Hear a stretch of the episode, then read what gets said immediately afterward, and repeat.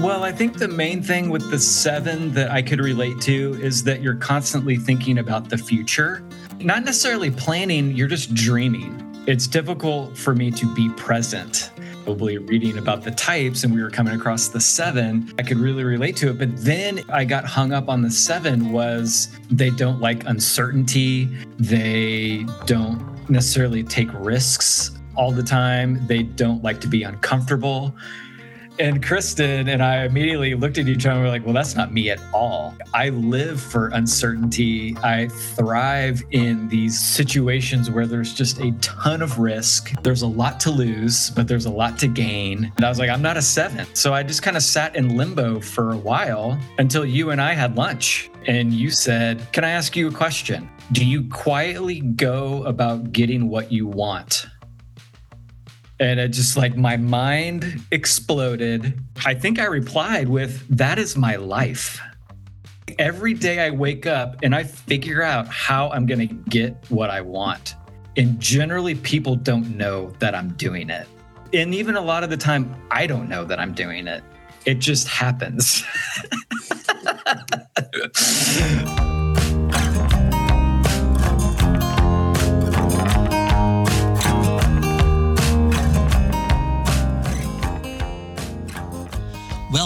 the Story Enneagram Podcast.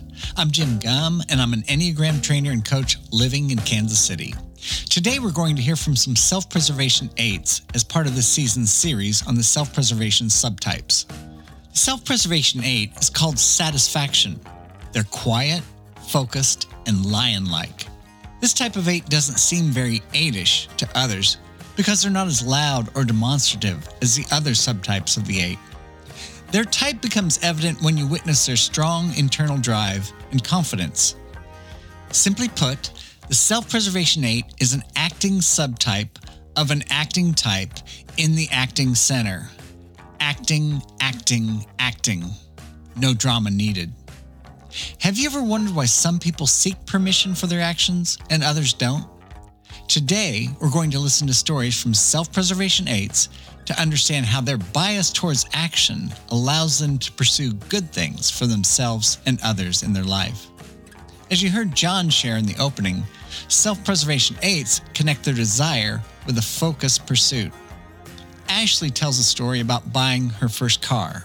Yeah, I think the eight is very much a power through type of number. You just muscle and typically, there is no way where you are going. And so you're just creating the way as you go. And that showed up for me in a ton of different ways. I was the caretaker for my brother because both of my parents worked. My dad had three jobs. So I was figuring out how to make dinner, making sure he got his homework finished, making sure that we had, you know, lunches and things ready for the next day. A lot of firsts. Bought my first car. Most people take their parents with them to make a purchase like that. I wanted a four door, not white, uh, Infiniti G35. I researched it for like four to six months, printed everything out. I had it in a big folder. I walked in there. I was like, this is what I want. This is what I'm willing to pay for it. And they were like, well, this is what your monthly payment is. And I was like, stop talking to me in payments. I'm talking about this being a price. This is what I want to pay for this car. Um, at the very end, the, a manager came in and was like, you are not our typical buyer. I just had to figure it out. I didn't, the self sufficiency thing was really, really important for me. I wanted to do it myself. Listen to Dave as he tells a story about his relationship with sports. You know, I think about it in terms of being active versus passive. You know, I'm a terrible spectator.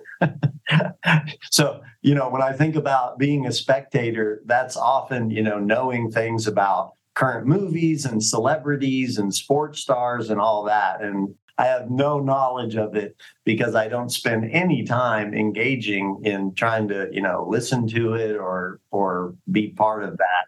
So, you know, it comes across, of course, that when you get in small talk conversations, I have to work harder at other things that I can engage with people that either you're meeting for the first time or don't know very well or whatever you're trying to you know establish some connection i'd rather go play any sports than watch a sports event. Even though i love sports i'm really not a good fan. And here's a fun example of how satisfaction showed up in ashley's interaction with her husband. We have some other conflicts. Being an eight that satisfaction thing is there. I like to have a backup of everything. If I run out of sweet Thai chili sauce, there better be a backup in that pantry. And he is not that way. And so I just vividly remember one time him standing there, like opening up the pantry door and going, Can we just run out of something one time? And I'm like, No, I am a failure. If we have run out of this, that's it. Like, we- eights have agency. They reside in what's called the command and control center of the Enneagram, where we find types 8, 9, and 1. If there's a leadership void, they're glad to fill it. If someone doesn't step up to the plate, they will. If someone doesn't express a stronger opinion, they can get their way. Here's how this showed up for John when he was younger. I just remember as a kid, it could be as simple as like all my friends wanted to go see a movie, and five different movies were thrown out and I threw out my opinion and nobody kind of really took the lead to make the decision. And i was like okay well i would make my case a little bit harder for my movie. And some people were kind of on the fence or whatever. And i'm like well this is what i'm doing. I'm going to go see this movie. Who wants to join me? I found myself in a lot of situations in school settings or whatnot where i would try to sit back and just observe. I call it just reading the room. I think eights are really good at reading the room, waiting to see if someone was going to take charge. If it was pretty clear to me that no one was, then I immediately fill that role because I want to, anyways.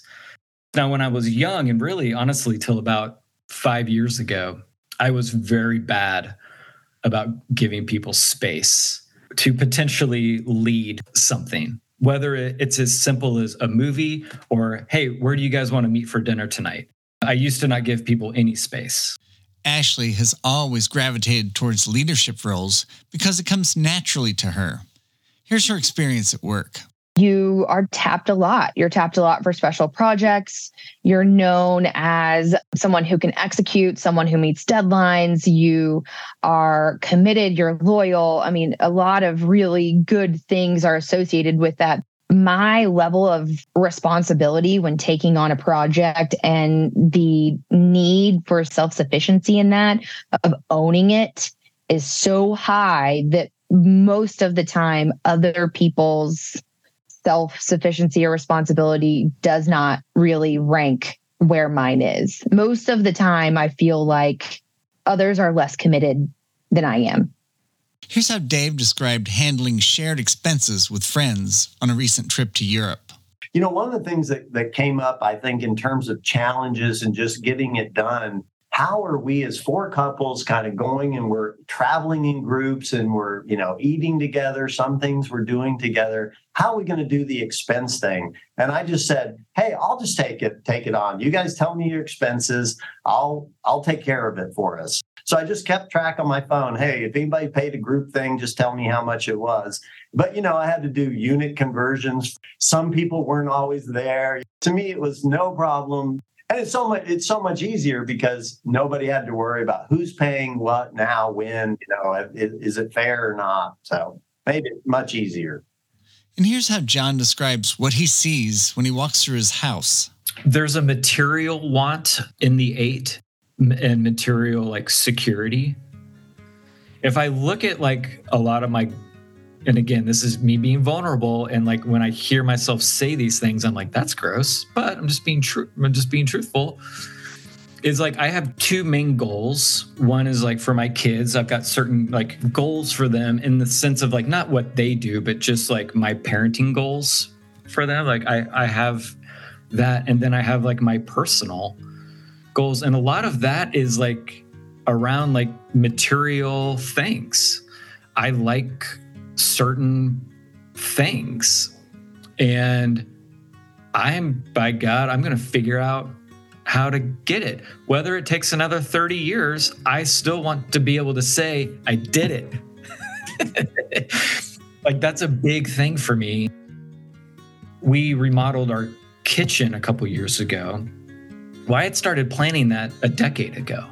When that thing got done, it was like a milestone for me because literally I went like eights, I can't speak for all eights, but for me, I wake up every morning and I walk through my house and I immediately look at everything that needs to be upgraded or changed. You just name it. Like I, that's how I go through my day is looking at all the things I need to make better. I like goals and I like deadlines and I like to be thinking about future plans.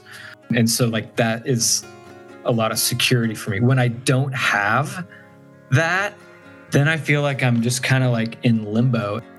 Whether it's picking out the movie, being tapped for leadership roles at work, volunteering to keep track of expenses, or imagining how to make something better, the eight is filling the void and taking charge. The simplest way to understand the passion of the eight, lust, is to imagine filling a balloon to capacity. The eight fills the leadership void, but as John said, sometimes he doesn't leave space. Ashley shares about the feedback that she received at work. So I am super outgoing, and so that was always a plus. I very much kind of compartmentalized some of those things. So the feedback I would receive is your leadership style is intense and people can feel like you are not approachable or they are intimidated by you because of your intense your level of intensity. And i'm like well it is intense. It's important. We have to get it done. It has to be right. And so in my mind i was like well this is good feedback. So tell me more. I have had to just learn to dial that back because situationally not everyone is like that. But in my earlier years of leading, I definitely received a lot of feedback around that. Good, I mean, good and bad, right? Like we like the level of intensity. We like that you're so hungry to make sure it's right and great and and everything. But we just also need you to make sure that everyone is not super freaked out by you. Eights are often surprised by how other people perceive them. Here's John sharing about his experience. Um, I was telling Kristen last night, I said, you know, my whole life, especially in my like schooling days, I had so many teachers and friends just say, um, why don't you smile? Or like, you don't smile. Like, are you happy or are you okay? Like, I always got the question, are you okay? And it drove me insane because it's like, yes, I'm great. Sorry, I don't walk around the world with just a big grin on my face. I think that's odd. Eights can be misunderstood in, in where they stand with friends. I've had two good friends recently just talking about types or whatever. There's always some times when I'm around you and I'm like, does he like me? And I'm like, really? I think you're one of my favorite people just understanding like the eight vibe that I put off of like I'm constantly thinking about momentum. And so I can run people over. I'm just very direct. The holy idea of the eight is holy truth. And for them, it's one thing. Their singularity of mind and preference for wanting to hear the truth and speak the truth makes them different from other people. Eights value direct, concise talk. Here's Dave's experience as a leader of an engineering firm. So I work with, you know, our marketing department. And at the beginning, it seems like often when we've hired marketing people, they want to write, you know, sort of a fluffy paragraph about something.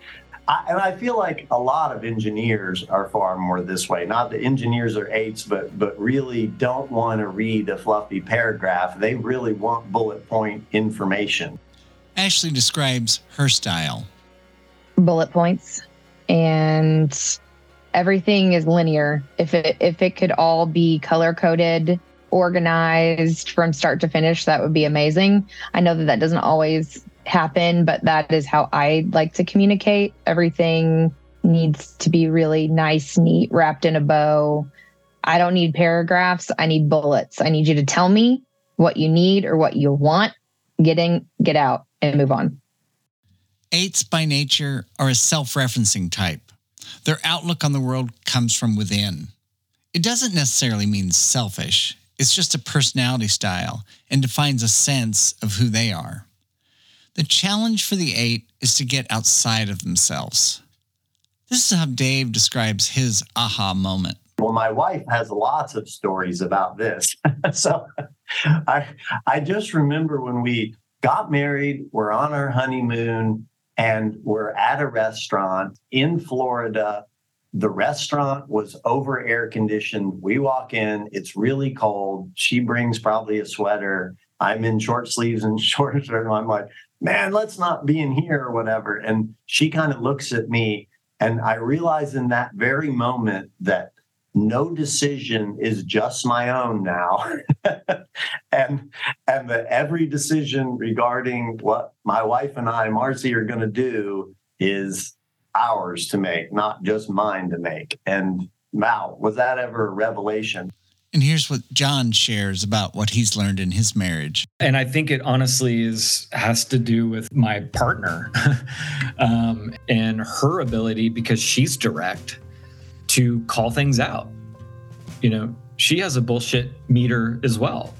Being in a relationship for 25 years with someone like that and like learning and like she's obviously she's growing as well in a different way to be able to communicate better and I'm learning to receive things better. And so, you know, after 25 years of that, like we're in a place where like she can call something out to me and I don't just completely lose my mind or deny it. There are times where I still might do that, but it's gotten better now to where, you know what? You're right. I'm just going to sit. And the interesting thing about that is when I find myself pausing and admitting limitation, it's very freeing. Like it can be, it can be very freeing where you're like, oh, you know what? I don't care. Like I don't I don't care how this resolves now. Like because like this kind of feels good not to be trying to control. Cuz it cuz I think for the 8 even though they want to be in control, it's exhausting. Ashley had shared with me that she usually only felt two emotions happy or angry. Listen to how becoming a parent offered her the opportunity to open up. Probably one of the most emotional things for me was when I got married because I became a wife, but also a stepmom at the same time. I like married and had a family. Um, so that kind of brought a whole other set of emotional circumstances, which was really cool. But I think as an eight in a situation like that, being equipped for feelings with the kids were, you know, five and six. It was really hard. And I honestly didn't know how to do it. And so I think like I think back to a couple of times where like the kids are just crying their eyeballs out and I'm like looking at Lee like what like what's happening? You know, like what's going like what's wrong like what's wrong? And you know, again, my ang- like happy, angry. And so I'm like, what is this thing that's, ha-? you know, like what's happening? And so um, I, I think that there were a couple of those situations where I was sort of like moved to tenderness. I think just the responsibility of caring for somebody other than yourself pulls an eight out of that idea that feelings don't matter and you it's you have to be okay all the time and you have to do it all yourself. And you just literally move beyond yourself to something different. So i think parent you know becoming a stepmom um, and becoming a wife are probably two of the best things that could have ever happened to me.